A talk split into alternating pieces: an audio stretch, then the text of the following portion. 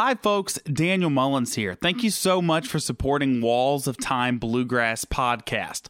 Before we start with today's episode, I want to invite you to join Ty and myself for a very special event coming up in Raleigh, North Carolina during the 2019 World of Bluegrass hosted by the International Bluegrass Music Association. On Friday, September the 27th, we will be recording a live podcast with special guest Alan Mills. Alan Mills is a beloved member of the bluegrass community, founding member of the legendary bluegrass band The Lost and Found, and a founding member of the International Bluegrass Music Association. I know we'll have a ton of fun, we'll laugh, and we'll learn from a real bluegrass legend, and you are invited to join us 10:30 a.m. at the Raleigh Convention Center in Raleigh, North Carolina on Friday, September the 27th. We'll be at the workshop stage, and we hope that you'll join us for a live podcast recording as we sit down with bluegrass legend Alan Mills, a 2019 recipient of IBMA's Distinguished Achievement Award. That's Friday, September the 27th, 10:30 a.m. Join us for a live podcast recording. And now, on to the next episode of Walls of Time. Thank you. Walls of Time Bluegrass Podcast is sponsored by Who's Your Devil, supporting and promoting roots music in Western North Carolina and beyond. Owned and operated by Maggie Rainwater, who incidentally is one of the hardest working people I know, Who's Your Devil offers a variety of services including graphic and web design, publicity, and social media management to promote your band, album, or event. Visit the team on social media at who'syourdevil.com. That's HOOSIERDEVIL.com. Who's Your Devil? Welcome to Walls of Time Bluegrass Podcast, field interviews with the best in bluegrass. Peter Rowan, a former bluegrass boy, has a storied career that includes working alongside Jerry Garcia with the West Coast band Old and in the Way, and a reputation as an innovative and multifaceted solo artist. He and our host Daniel Mullins get deep on this episode of Walls of Time. Listen to this music history lesson from one of roots music's most eclectic creators. He talks poetry, the soulful origins of bluegrass, and even some Eastern mysticism. Hear about how the classic bluegrass song Walls of Time was written, and so much more in this field interview with your host, Daniel Mullins, in a hotel suite in Bellevue, Washington, between sets at Wintergrass.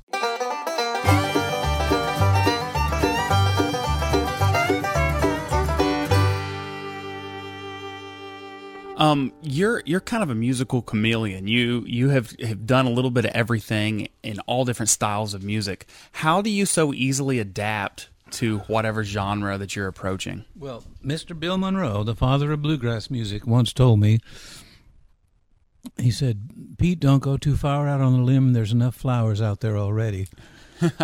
And then he said, if you can learn my music, you can play any kind of music. So he saw that I was sort of a diverse orientation, but he addressed it directly in those sayings. And first, when I was with him, I thought it was like, don't do anything, just follow my command, you know. But he was saying, you know, you have your own star to follow, but learn this. And that's all I was trying to do when I was with him. But we never did any new grass or anything like that. But to me, bluegrass is always new, you know. I mean, just the people in my band have, what'd they say? We have over 100 years of musical history combined. You know, a guy like Blaine Sprouse, who was Kenny Baker's protege and played with the Osborne brothers and many people like that, you know, and Jack Lawrence, 27 years with Doc Watson. Jack Lawrence playing guitar with me. I mean, just that just puts me in a place of happy, yeah. You know, so any kind of music. And Jack is so, you know, groovy on guitar that, you know, he can bring in little Beatles and, you know, so without, you know, making too much showbiz out of it, we're still playing bluegrass, but letting the years of influence creep in there, you know. You mentioned your time with Monroe, and there's a very famous conversation that you had with Mr. Monroe about the ancient tones. Yeah. And how did that conversation inspire the song Walls of Time? Well, when I went with Bill, two people had already spent a lot of time with him. One was The first bluegrass band that I was ever hired in was with Bill Keith and Jim Rooney. And Bill Keith had been with Monroe a long time, and, well, a year and a half, 2 years, about the average bluegrass boy time. And he told me a lot about Bill. I mean, that he was very secretive, he didn't like to talk, but it was a different combination of people that were traveling with Bill at that time, including his, you'd have to say mistress, Bessie Lee Maudlin, and his daughter from his marriage, Melissa Monroe. So you'd have, it was, in a station wagon. He didn't have a bus. And so they drove across the country to L.A. in a station wagon, with Clarence Ashley. I don't think Doc was on that trip, but Ralph Rinzler was Bill's manager at the time, trying to bring him out of, well, you could say a kind of obscurity to the young audience. He was, of course, had been on the Grand Ole Opry already for 20 years, but the younger audience that were coming to folk festivals didn't really know about Bill. And so Ralph Rinzler, who worked for the Newport Folk Festival, the Smithsonian Folklife, he created Smithsonian Folklife by starting festivals in D.C. that would have like Cajun people and Caribbean people. Bluegrass fit into it, but it was much bigger picture of folk roots, because Ralph was of that generation where all the originators were still alive, and I caught the end of that. But it seemed like forever. I was only in my 20s. And then when Carter Stanley passed, it was sort of the end of an era, I think. He was the first of the old school to pass on. But by then, Ralph had me booking Bill into colleges. Ralph Rinzler it's a two-edged sword to become Bill Monroe's manager, because you can do right, but you can do wrong. And, but I mean, as a 23-year-old kid, it's kind of a lot of a pressure because we had to drive the bus and play the shows. And I was on the phone with folks, and people got my number. And I was inexperienced, and people would want to talk for hours about Bill Monroe, and I'd be like, well, yeah, But Ralph went on to work more exclusively with Doc Watson. And so Ralph told me stories about Bill before I joined him. I was an intrigued young musician from the Northeast, listening to those tapes. Bill Keith had a lot of tapes that he taped the shows. His tape collection would be very valuable, as would Tex Logan's. We're trying to digitalize a bunch of Tex Logan house concerts that has Bill. Wow. Yeah, there's a version of Midnight on the Stormy Deep with just me and Bill. Oh, wow. And I didn't realize what kind of guitar style I was playing at the time. It's very rootsy. I mean, it's in the bluegrass, kind of lick on the guitar is a bass note and a strum. But I had picked up on Bill's swing in his playing. So it's not just like doom chang, it's like boom ga chang ga doom chang. Midnight on chang da doom. There's sort of a walking bass feel under those slow songs, even though they're played straight a lot. And Bill's mandolin on that house party tape from Texas, Tex Logan's, you hear that mandolin as we all remember it. But if you only hear the studio recordings, it's all EQ'd. Everything's EQ'd to fit electronically into tape at the time. Maybe beginning of digital, maybe. My Last Days on Earth era, I don't think they had digital yet, because at that time tape was still the medium in the what was that, the 80s, 1980s. So but Ralph, hearing all the folklore about Bill Monroe from Ralph Rinzler kind of prepared me and helped me orient my own, I'm from the countryside, and it helped me orient my own feelings as a person living, you know, seeing nature every day, you know. And the old farm, no, it wasn't a working farm anymore, but it was when my granddad and everybody, my dad was growing up and everything. And there's still a corral and a stables and, you know, and I'd wander around down there and, you know, just sort of, you know, a lot of bluegrass music is lonesome. It's about abandoned places, abandoned homes, you know, when the people left the country to go to work in the city. That's a big theme. So I was sort of had that little bit of a lonesome feeling, and I was just barely out of my adolescence. So, you know, it was an emotional state. And when I got with Bill, I don't think a word was spoken for the first 2 weeks of us touring. We'd go up to Ohio, up to Bean Blossom and here and there. And I was just getting into Bill's rhythm, you know. And the first night I played on the Grand Ole Opry, he assigned me a tune. I wash my hands in muddy water. Oh, yeah. Yeah, he assigned me that tune. And I should have kept it as my solo piece because it's a great one. But I was like, I never did what my daddy told me. I felt so guilty singing that. It was like, but he was right on again. Bill was right on. That was what I had to meet up with, was my own conflict of, you know, somebody who was expected to finish college and, I don't know, my dad just wanted me to be in the diplomatic world, you know, that he said that's where you might make it, you can have make a difference. So music for me has sort of been diplomacy too, and has led me to interact with different cultural, you know, musical structures.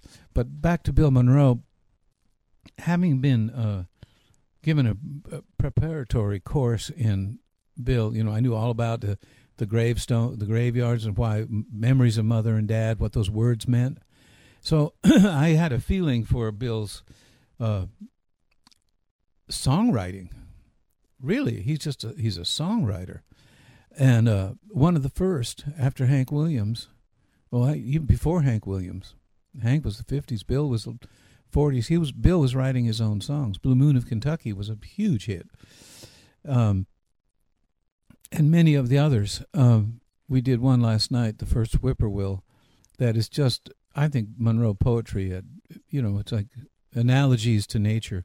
So I always looked at Bill as a nature poet. Like, it's a kind of a stretch, but in the 7th century in China, all these people that were official, you know, you tried to find an official position in society as maybe a clerk to a, you know, lawyer, or become a lawyer, or a courtier to the emperor yourself. But all these guys were poets. A lot of them were poets. Tu Fu and Lipo were these two nature poets that have come down to us as the biggest names in that tradition. But if you read their stuff and then you look at First Whippoorwill, it's the same music, you know. Yeah, same spirit. Yeah. It is, you know. So I've always drawn those conclusions, and having been educated in, you know, in Romantic literature, that was pretty much the focus of reading, you know, Byron and Keats, and then into the Romantic, Emily Bronte and people like that. I had a literary stage set in my mind, and here I was working with Bill Monroe, and it wasn't like, oh, this equals that. It was more like, this is that world, you know. And a lot of bluegrass music is from the 1890s, you know, the old melodies like, you know, Rowan County Prisoner and stuff. These are all melodies. Funny enough, a lot of them come from Germany. Really? Yeah, because the classical music of Germany was played in the music halls as dance numbers and music hall numbers. You know, most orchestras, you know, in those days they were orchestras, could play, you know, what Schubert and the different waltzes and things from Germany. And I heard that Midnight on the Stormy Deep is an old German melody, which means it's an old Celtic melody. Because that was the Celtic Empire was Germany in the central highlands of Europe, fertile highlands, yeah. And then the Irish thing is all in there. So, you know, to be working in that context was very different. You know, as I said, we didn't speak for a couple of weeks, just drove around and you just adapted to Bill's thing, you know. When you heard those first notes on the mandolin, you knew that you had to have been in tune already And he was asking you, is this, you know, he wasn't saying tune to me. He was saying, where are these notes? As a guitar man, you had to have the note to be in tune. And he tuned to us, and then you'd just adjust to his tuning, you know, on the mandolin a little bit, you know, until it just felt just right. I'm thinking backstage at the Grand Ole Opry how, you know, we wouldn't rehearse anything necessarily. We would just run through. Once Bill was in tune, you know, he'd launch into something, you know, and it might be what we were going to play that night, or it might be just something else. Plus, depending on the fiddlers, we'd be playing a lot of fiddle tunes in the dressing room back there. So it was an atmosphere. And at one night we were driving in the bus, and I could hear Bill playing mandolin. I was driving, and you could hear Bill in the back, in the sitting area, playing some bluesy kind of stuff. It was like midnight or 1 a.m. And he was up, and he was doing that Bill Monroe moment, you know, by himself, you know, and everybody pretty much left him alone because it seemed like he was into an introspective state. And that's how music, I inherited that, and we all have. When you pick up your instrument, you delve into your emotional world. And so I just remember we changed. I think James Monroe got in the seat. We had to change on the fly. You know, get to the top of a hill, throw it in neutral, and I'd jump out of the driver's seat, and the next driver would hop in and double clutch it back to, you know, the highest gear. Yeah. Oh, boy. No brakes. No net. That's living on the edge. Yeah. So I wandered back into the back, and I sat there, and I mean, I was paying attention all the time because of my... Well, I had been trained. I'd been tested, you know, on what these literary, poetics were all about. And so I adopted Bill Monroe as my teacher, basically, without anything formal. It was when you worked with him, you could get away with doing the basics. But if you really wanted to understand what he was all about, at some point, you know, you weren't questioning anything about him except as, where does that come from? And that's what I asked him. You know, I said, where do those notes come from? Where does that music come from? And, you know, most people didn't ask him anything because they respected his privacy. But late at night, 1 a.m, in the darkened bus with no running lights, you know, and he said, you've got to follow the keening tones. Now, the keening is an Irish thing that people keen at a funeral. It's kind of a wailing, but they do it for hours, keening. And so he talked about the keening tones, you know, and that was like, wow, you know. And he said, there's a lot in bluegrass that brings out the ancient tones. That's what it was. And as I say, when you hear his solo mandolin on a non-studio recording, yes, there's something very uncanny going on. The rattlesnake rattles are in there rattling, and the overtones are so incredibly rich. But you don't get it on the recordings because it's all been, you know, electronically mashed up together. Yeah, it's all compressed. Compressed, yeah. So, I mean, you know, to sit there and listen to him at night, you're listening to what he's listening to. Because he took the mandolin like a consort, like a companion, and stroked it and whispered the notes from it, and then he'd sing a little bit with it. You know, he was very, very involved in his relationship to his instrument.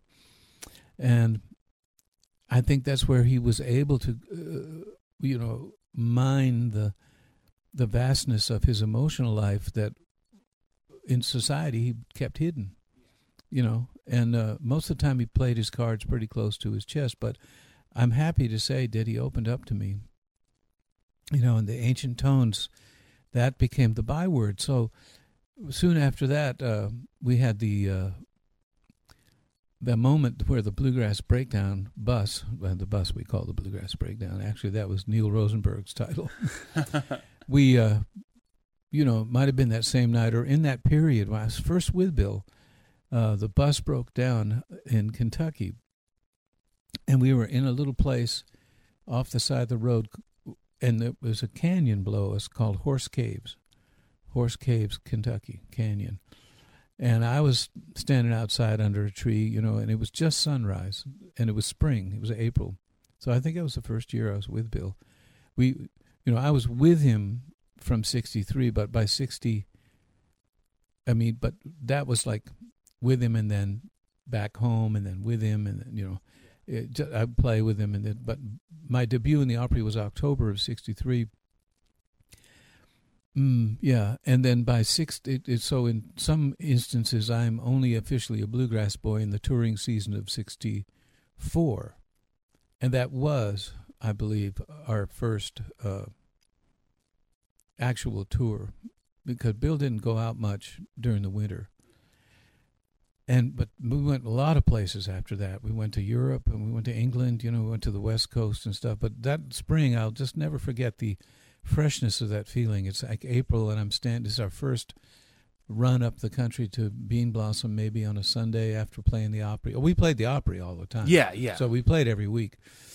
And I was standing outside watching, basically, as I say, the sunrise over the mountains of the Kentucky to the east and... and Horse Caves down below me, you know, and that still down there, it's still the mists of morning. You know, it was just a setting. And Bill walked up to me. He got off the bus and he came up to me and he said, "Listen to this and don't forget it." And then I thought, you know, what does that mean? You know, yeah, am I the secretary now? Yeah. You know? And he sang these lines. The wind is blowing across the mountains and down o'er the valley way below. Ta-ta-ta-ta-ta-ta-ta, ta-ta-ta-ta-ta-ta-ta, which is a variation on many of his melodies, but it has uniqueness, little turns that are completely that song. And it was like, okay, don't forget that. And baby, I wasn't going to forget it. And so, I mean, that was the ancient tones come alive, you know.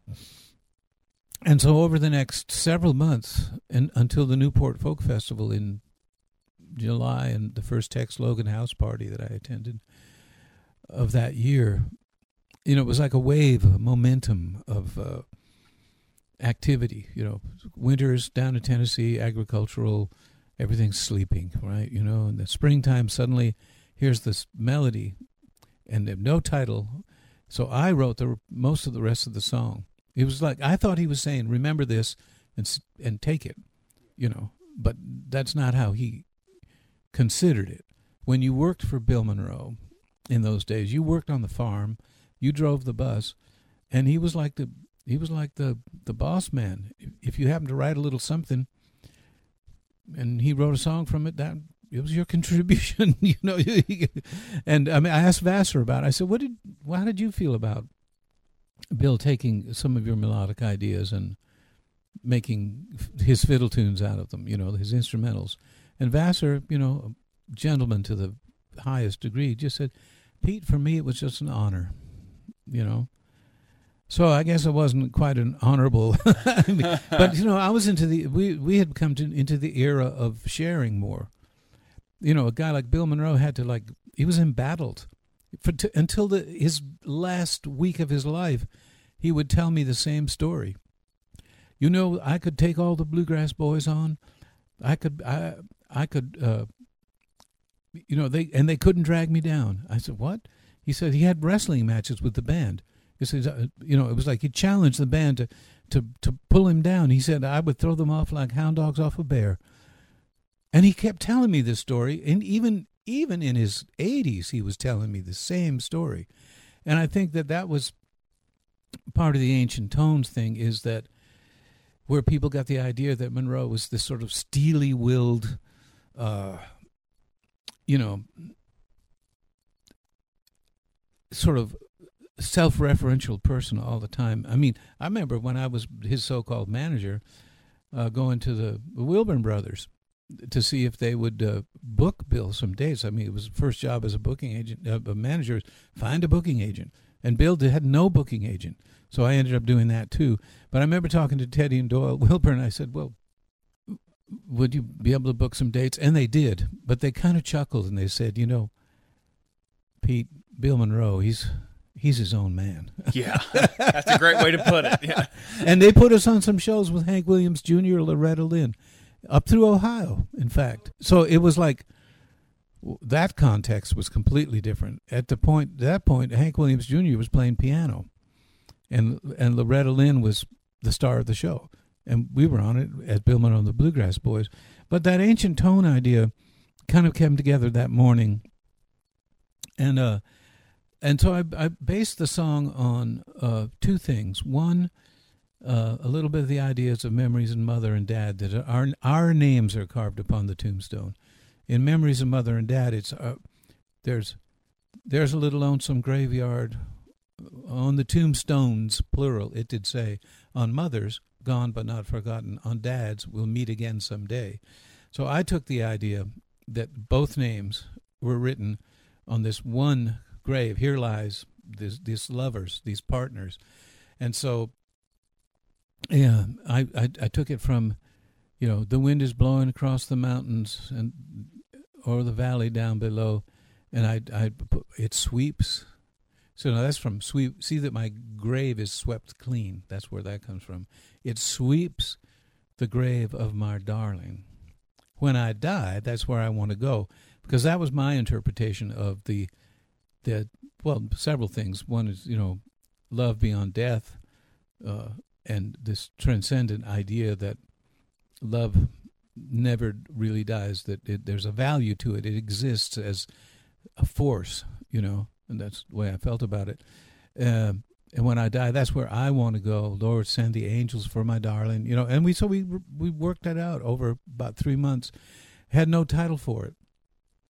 And I think it was David Grisman who's, I hear her through the walls of time. I think David is the one who said, why not call it the walls of time? And it was like, because that's really what it's all about, is the walls of time. But I'll tell you another thing that's interesting. I had read Emily Bronte's book. What's the one that takes place up in the Yorkshire Dales, where these two lovers, she dies, and Heathcliff, who is a composite of a country, self-willed country outcast a little bit, but owner of property, lives in a big old haunted house on the hill, whereas his love, he never really says how consummated their relationship was, but in the Victorian era when it was written, it was all innuendo, it wasn't Lady Chatterley's lover, but it, at a certain point, Heathcliff goes to her grave and digs up the grave and lays down on the casket. And it's the wrenching part of the Victorian, excess of passion during a very controlled era. So I know that influenced or gave me the freedom to think of the walls of time as like, Lord, send the angels for my darling, take her to that home on high. I'll wait my time out here on earth, love, and come to you when I die. It never gets explicit about a guy crawling in the grave. But, yeah. but the idea is there. The same sort of passion's implied, absolutely. It's about passion. Yeah. Yeah.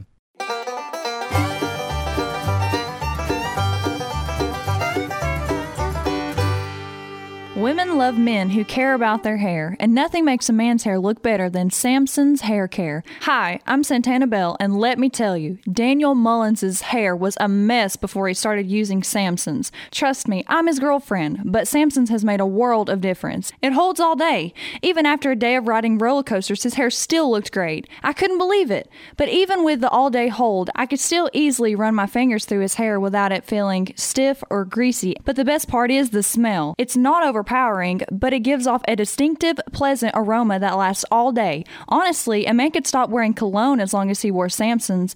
It smells that good. Head to samsonshaircare.com to get some hair pomade for the man in your life. Neither of you will be disappointed. Use code BLUEGRASS at checkout to save 10%. That's samsonshaircare.com, code BLUEGRASS to receive 10% off. samsonshaircare.com, code BLUEGRASS.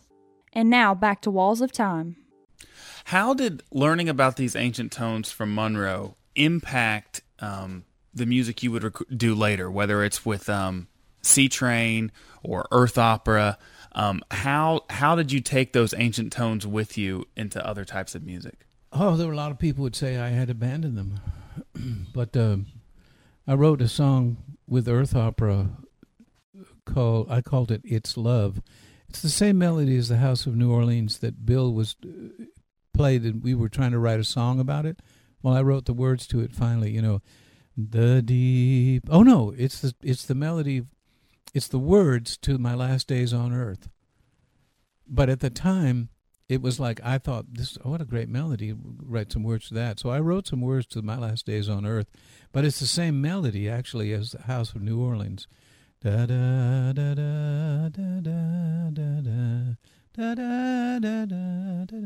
So the words are the deepest dark of silent sound, no home had I below. Da da da da da da me now. Oh yeah, you know, the wings of death o'ershadow me now. You know, but the only thing that I ever learned was love, it's love, it's love. Strangely enough, those lyrics are exactly what that song is really about. What he didn't have a title for it. Later on, he recorded it as My Last Days on Earth. And these are the perfect words for absolutely. That. You see, so that's how I work, is intuitively. I have just found over time that it's one of Allen Ginsberg's teachers referred to as first thought, best thought. It comes from a Tibetan lama, actually, Chogyam Trungpa Rinpoche. First thought, best thought, which is his advice to Alan, because Alan's like, well, the sentence structure, and he just said, first thought, best thought. And so that became a byword for Alan, who was really the last of the beat poets, you know, that was getting any kind of recognition. And so his work became more succinct, more Zen-like, you know. And when you think about what's bluegrass, it's just a distillation of poetry. You know, it's the simpleness, distinct simpleness of it with a transcendent feel, but the words can be about suffering. And I'll just never forget a few years ago in Missouri, I came into the airport late, you know, and, you know, it's the summertime and bugs flying around, and it's like another disorienting travel experience. But the lady who took me out to get the rent-a-car was a black lady. She had a big briefcase under her seat. I said, and she's, you know, I said, what's in the briefcase? She says, oh, I'm writing a book. And she was moonlighting as a, you know, driver at the airport taking people to the parking lots. I said, really, what's about? She says, like, what's like to be a woman these days in the world? And I said, seriously? And she said, and what do you do? I said, I play bluegrass music. And she goes, bluegrass music? That is the most uplifting music in the world. And that was a huge lesson to me, that it's not all about trying to play bluegrass music. It's about understanding that what you're giving to the audience is something else. So it helped me kind of resolve the dualism in my own mind about, well, is this bluegrass or is that not bluegrass? Is this an ancient tone? No, or is that an ancient tone? And, you know, musically, fundamentally, there are these cycles of chord changes and rhythmic structures that are like mathematics. And so when I play these other kinds of music, you know, other people in those groups were only on a certain level of understanding. So it was difficult. I was trying to get out on the limb and where the flowers were. But, you know, these were strictures. Like Seatrain was ruled by, you know, a kind of Russian classical music structure, because that's where the band leader came from, Andy Kohlberg. You know, and Richard Green was a classical violinist. So, you know, although he had been in the Bluegrass Boys with me, the highest moments in Seatrain as far as crowd response were, you know, Orange Blossom Special. You know, and at a certain point in bluegrass, you go, oh, God, we're not going to play that, are we? Yeah. But yet, you know, Ralph, to the very end, his band would always feature Orange Blossom Special, because that's just where you go, you know, and you get the same response 50, 100 years later of that fabulous tune. And so I think, you know, when I got to the Irish phase, you know, and my thing is just that wherever I am, I try and I feel the music, I eat the food, I hang out with the people. And in Ireland, I've really felt it, the ancient tones. And so I learned a lot of Irish tunes and recorded an album called The Walls of Time that had Trina O'Donnell playing harpsichord on it. And but I remember one day I was wandering around in Dublin in a bookstore looking for the ancient tones, of course. I was looking for these. Where's the oldest book of poetry? And I found one that goes back to some of the earliest Gaelic poetry from Ireland. They think it might have been from Greek voyagers, but they're beautiful things, you know. Wow! Like the little four line that the day dawns, the waves roll, you know. The stars shine in the sky. Or you know what I mean? It's like a moment. It's like that Walls of Time moment. The nighttime stars are still in the sky, but the day is dawning. You know, these transition periods where, now, of course, in folklore, those are portals. You know, the other world is present during sunset and sunrise. And Bill Monroe himself said, I have never missed a sunrise or a sunset. Really? Yeah, that's just something he bragged about. Wow. So he knew those times. Yeah. You know what I mean? So he had the poetic mind of to be able to think of the ancient tones and play them. And then in the reggae collaborations I did, to me they're just in there, you know, in those minor keys and in that their approach to the bass. It's not strict like Nashville thing, or how Nashville used to be, and pretty much play it straight, you know, don't ad lib or anything like that. The reggae thing has got a rolling thing to it, and musically speaking, ladies and gentlemen, I would say that is 4/4 time with a 3/4 time thing going on at the same time, triplets, you know. And Bill's early mandolin playing had that whole thing.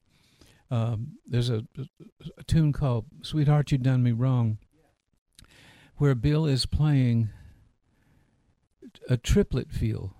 Instead of da da da da, it's da da da da da da da da da. And then again, when we rehearsed with Bill, he would never play, and he'd listen to us play his songs.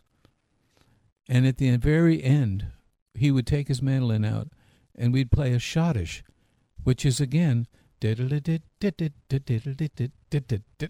It was like that triplet thing. It's so deeply in his music. But, of course, as time went on and rock and roll became a predominant influence, Bill, changed. It became much more boom, check, doom, check, doom, check. But early on it was, you know, doom, check, adly, doom, check, you know. Flatten Scruggs. I'll just tell one more story. When Flatten Scruggs joined the band, and this is part of the late-night conversations on the ancient tones with Bill, he took those very green, talented players, Lester and Earl, to New Orleans.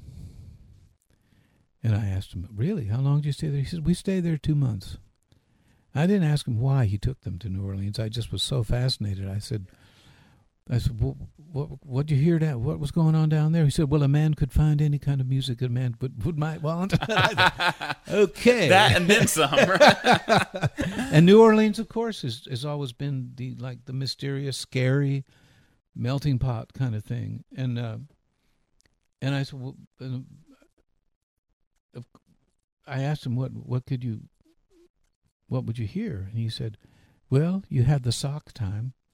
You had the jump time, you had the waltz, and you had the rag time, and of course, you had the slow drag. Now, if you know what a slow drag is, then you can see why Bill took a tune like In the Pines and made it so weighty with the rhythmic structure. But, he was also playing music of the countryside, so his tempos were brisk, and that's that uplifting part of bluegrass. You're singing these very sad songs with a bright, happy tempo. And but the slow drag is actually its own musical thing. It's the march to the graveyard. Blues,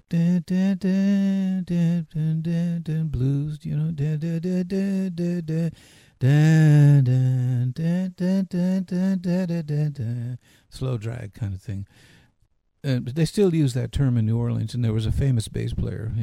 His nickname was Slow Drag something, Well, and then on all the rest of it, you can think of it in terms of either Bill's music or Western Swing. Like Western Swing was predominantly that jump time. Bill mentioned sock time is more... If the true life blues is sock time,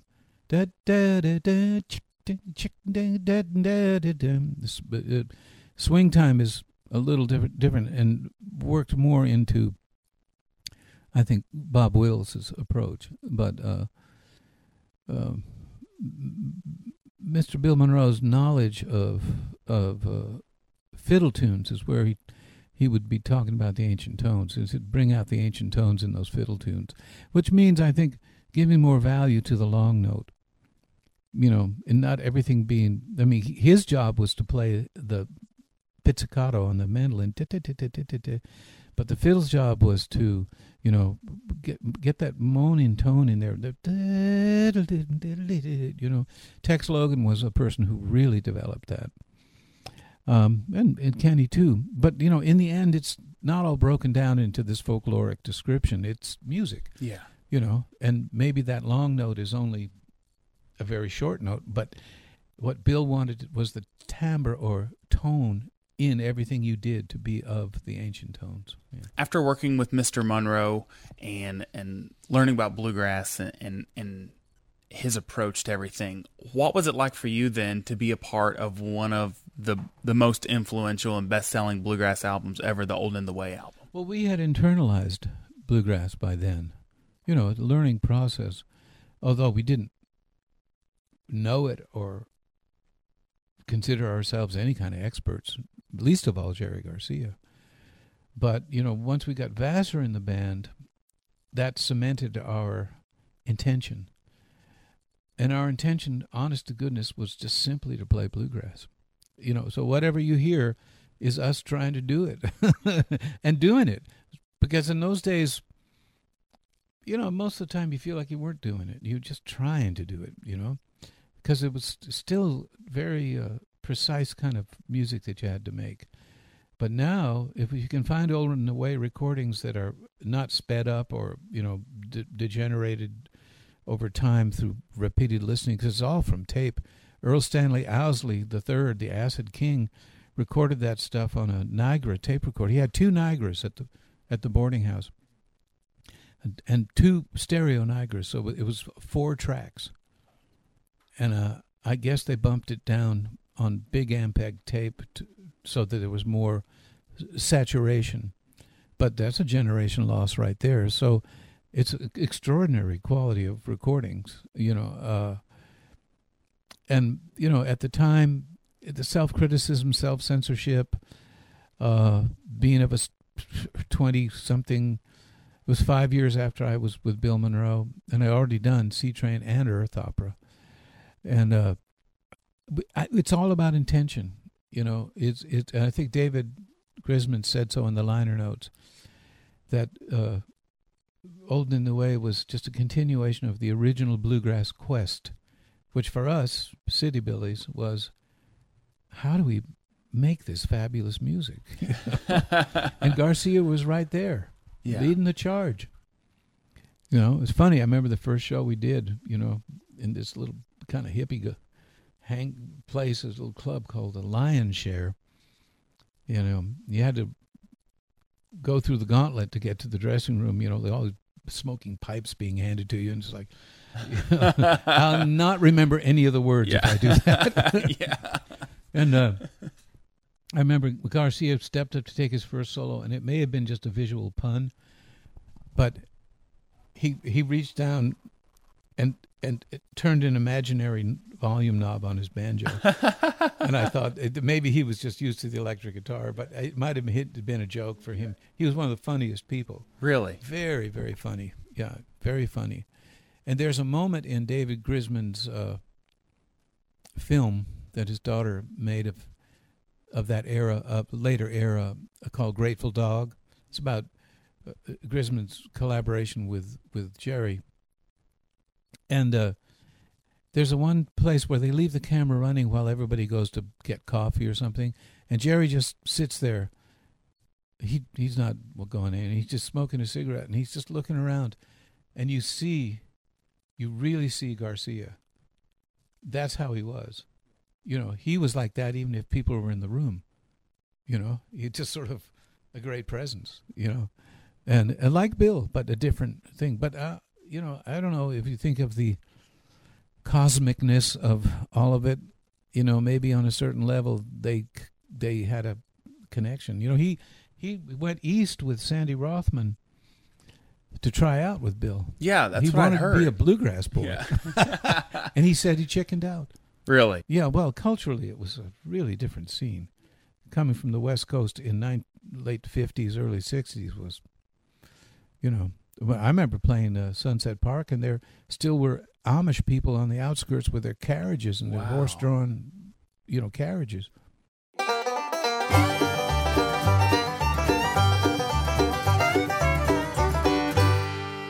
Do you ever feel like the hustle and bustle of life keeps you from accomplishing your goals and staying on track? Have you ever felt exhausted at the end of the day, but yet feel like you've accomplished nothing? Help focus on your goals and stay on track with the Self Journal from Best Self Co. Whether you're starting your own business, a college student, or you're just feeling overwhelmed with day-to-day life, the Self Journal is packed with tools to help you get more done, with features including daily planning, a 13-week roadmap for your goals, inspirational quotes, daily and weekly habit tracking, and a place to record morning and evening gratitude. Best Self Co. offers a line of productivity tools to help you accomplish more. Check out all of their products at bestself.co. Use code BLUEGRASS to save 15% off of your first purchase. That's bestself.co, code BLUEGRASS to save 15% off your first purchase. And now back to Walls of Time.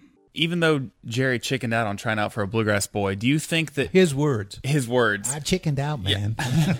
Do you think that the success of the Old and the Way album and how it introduced so many new fans to bluegrass sort of maybe... left him a little bit fulfilled on the fact that, you know, he didn't try out for Monroe's band, but he still helped spread his music to new audiences? And in the words of Jerry, sure, man.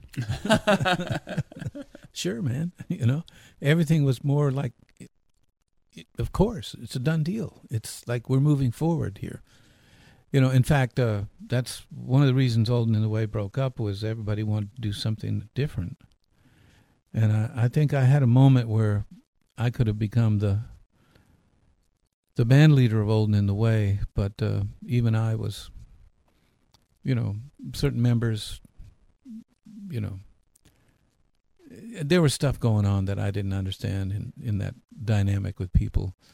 So Dave went on to do dog music, you know, and I played with my brothers, and Jerry, you know, he got super involved with the Grateful Dead. They made a movie. They went to Egypt, and that was like, you know, we were like the little saloon on the harbor bluegrass band, and here comes the ship, and it's like, your banjo player is going on the ship. Yeah. Oh, okay. Okay. You know.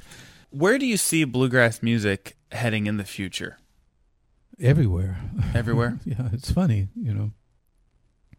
Cuz you've got all forms of bluegrass music now, and I just feel like I have something that I've inherited, and there's no point in being coy about it and trying jump through hoops or do tricks or anything like that. I'm sort of kind of what incited me about bluegrass in the beginning was the vocal harmonies and this strange subject matter, like Carter Stanley's songs and Bill's songs. They're so mournful. You know, I mean, people referred to bluegrass sometimes as graveyard music, but it does deal with mortality, and I either on this next record or after that, I'm going to return to my own personal themes. And, you know, I did a record called Dharma Blues, which was, you know, it was a sort of, had bass and drums, and Jack Cassidy played bass on it from the Jefferson Airplane, and Jody Stecher played mandola, and an Indian instrument on it. So it kind of bridged the gap a little bit, but it's, if you think of it in any possible way, it's more like rock bluegrass if you're going to put the bluegrass thing to it. But in my ear, it's pretty far away from bluegrass. However, you hear these tunes. I'm playing an acoustic Martin 1937 D18. Jody's playing a fretless banjo, and yet there's bass and drums and all that stuff. But I've always felt, from the very beginning of my interest in Buddhism, that bluegrass is the perfect platform. But I couldn't figure out, you know, because most of the music that's oriented towards an Eastern viewpoint tends to be spacious, you know. Yes. You know. But when that woman told me the bluegrass is the most uplifting music, and that was when I had the Legacy Band with Jody and Keith Little, you know, a little quartet. It just was like a reinforcement of, yes, of course, it's uplifting. That's why people like it. They don't like it because people are just playing the notes. You know, it lifts them up. You know, and yet it talks about real life issues of impermanence, and impermanence is sort of the first level of going, okay, this life is not forever. You know, the preciousness of a human birth. You know, the Stanley Brothers, little girl, baby girl. You know, my precious, writing about his daughter, Jean, you know. And I don't know, but these poets of bluegrass are moved by, you know, being rooted in the changing of the seasons, you know, and a religion like, or a viewpoint like a Buddhist viewpoint originates in when the Buddha left the palace, you know, either metaphorically or for real. He went and lived out in the country. And I've been to where he did his austerities. And it's the ecology there is so pure. There are parrots flying from tree to tree. There's no degradation. And all around it is, you know, arid. And yet there's this little oasis where they say that energy is there, you know. And I think it's something to do with, you know, high on a mountaintop. You know, it's like that. There's that lonesomeness feeling is really the lonesomeness of pulling your sense of being alive together, and then you can come down from the mountain. But I don't see any quarrel at all with bluegrass as a vehicle for spiritual outlook at all. Really, the gospel music has always been, you know, four-part harmony singing. We'll do a Tibetan-oriented one today. You mentioned how you see that bluegrass deals with mortality. What have you learned about your own mortality through bluegrass music? Well, it's all just playing games until you reach that point in your life where you need some pay attention to your health. I always prided myself on playing from the heart. And they'd be, what's wrong? What are you going to Jamaica for? And I said, because my heart tells me to go there. But if you're using your heart as your vehicle, maybe your heart's going to get a little tired out of supporting the whole trip, you know. So, you know, but that's personal. Everybody goes through that mortality, either losing someone dear to them or facing their own mortality. I mean, I think for all of us, facing our mortality is one of the biggest things in our lives, especially as you get older, if you do get older, you know. The songs in bluegrass like Carter Stanley's Eyes and Monroe's, it's more of a, what they call a leitmotif. It's just more of a motif than it is like, well, except when the Stanleys sing Angel of Death. Now that's a direct confrontation with your mortality. And I think, you know, the gospel tunes is you always have a sense of it. But, you know, a sense of it becomes real when you've got to deal with, you know, the impermanence of your own existence, which is, you know, almost too much to bear, really. You know, you can get very wound up in that and feel tremendously depressed.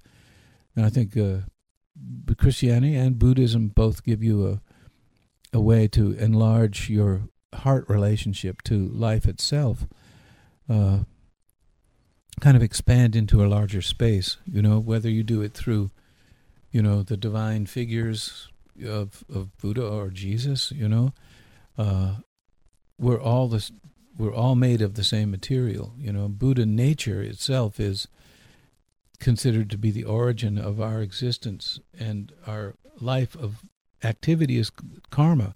From a Christian point of view, it's a fallen existence. Like when I sing Wayfaring Stranger with the youth orchestra, I think about those words. But I think the overall thing is transcendent of any religion. And bluegrass may be the most transcendent of all religions.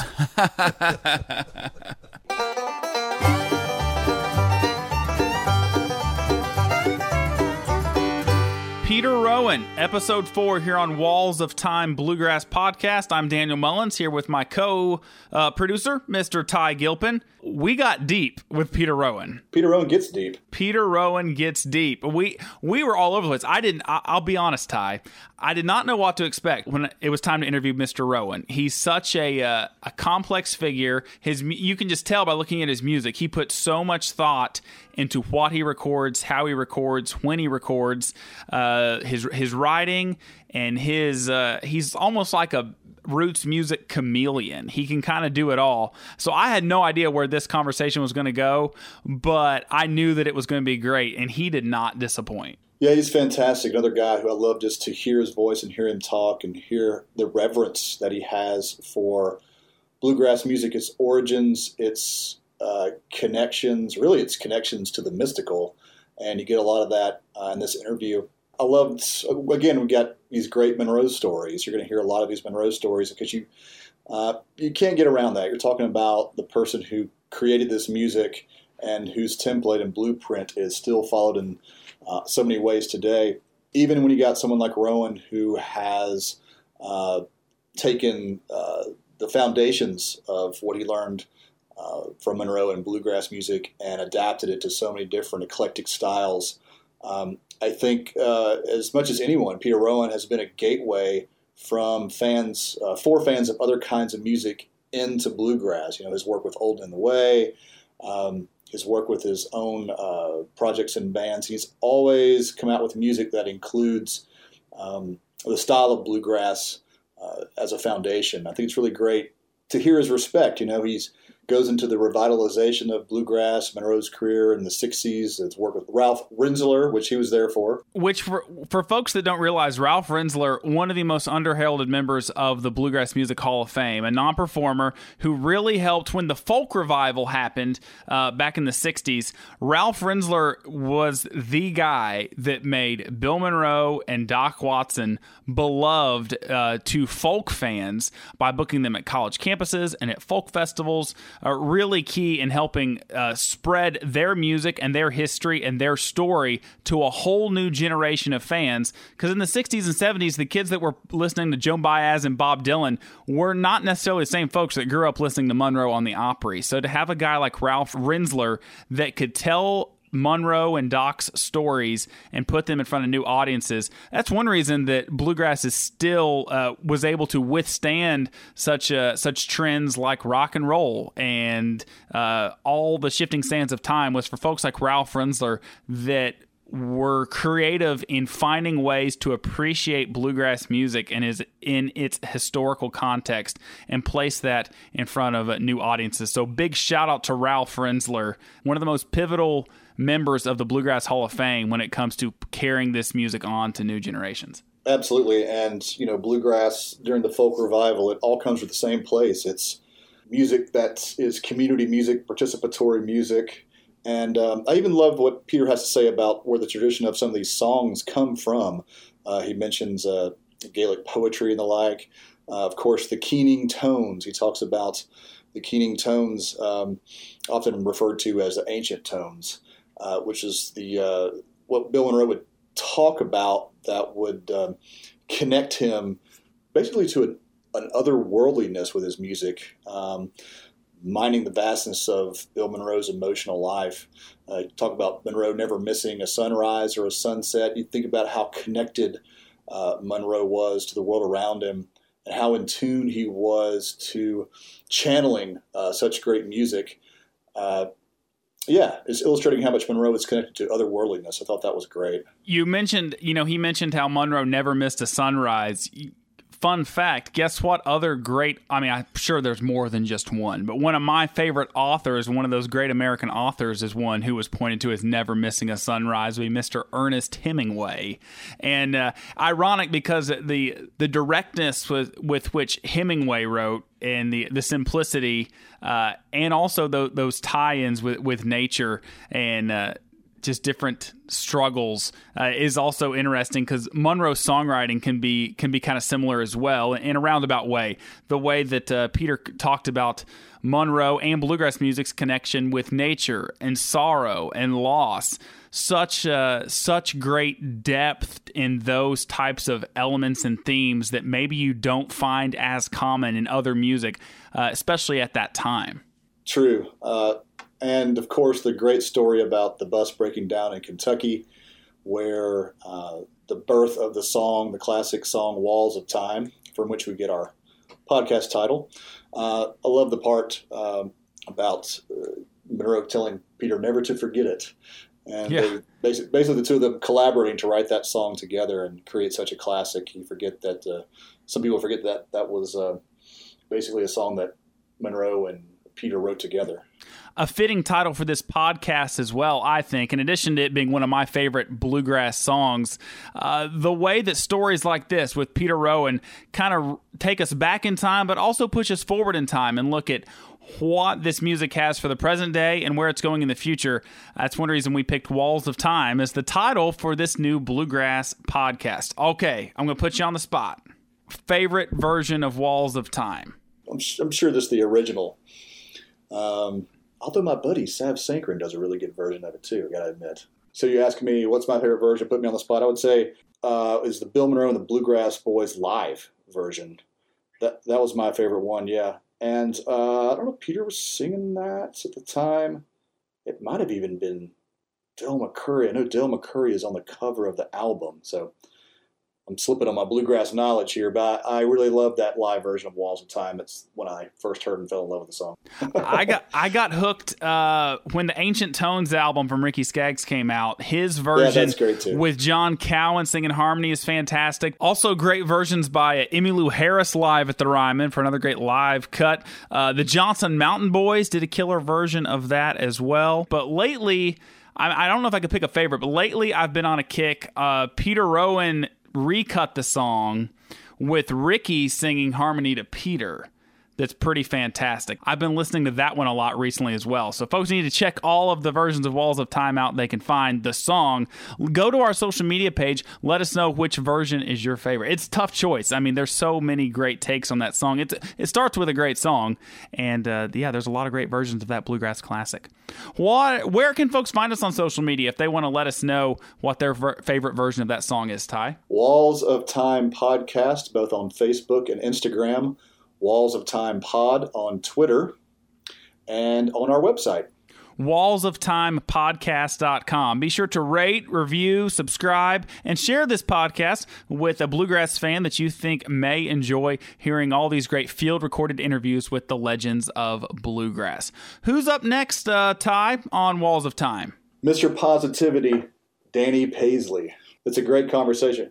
Danny Paisley. He won Male Vocalist of the Year in the world of bluegrass a few years ago. One of my favorite bluegrass singers. He sings with so much heart and soul, and you're right. He is his laugh. The best part of the Danny Paisley episode, which there's a lot of highlights, getting to hear him laugh throughout the whole thing is worth the price of admission. Absolutely. You're going to hear about barroom bluegrass, and Danny is what I refer to as a pedigreed player who grew up in a bluegrass family with his fantastic father, Bob, who I got to see a few times live before his passing. And you get to hear about what Danny learned about life from his father and just a whole bunch of stuff. It's not a real long episode with Danny, but it's a really great one, and it's a great pick-me-up. It's cram-packed with some great memories and some great stories. Danny Paisley up next on Walls of Time. Be sure to rate, review, subscribe so you don't miss an episode of Walls of Time Bluegrass Podcast. Thanks for listening. Walls of Time Bluegrass Podcast is produced by Ty Gilpin and Daniel Mullins, edited by Daniel Mullins, and is a production of Blue Poncho Media. Visit wallsoftimepodcast.com for more information.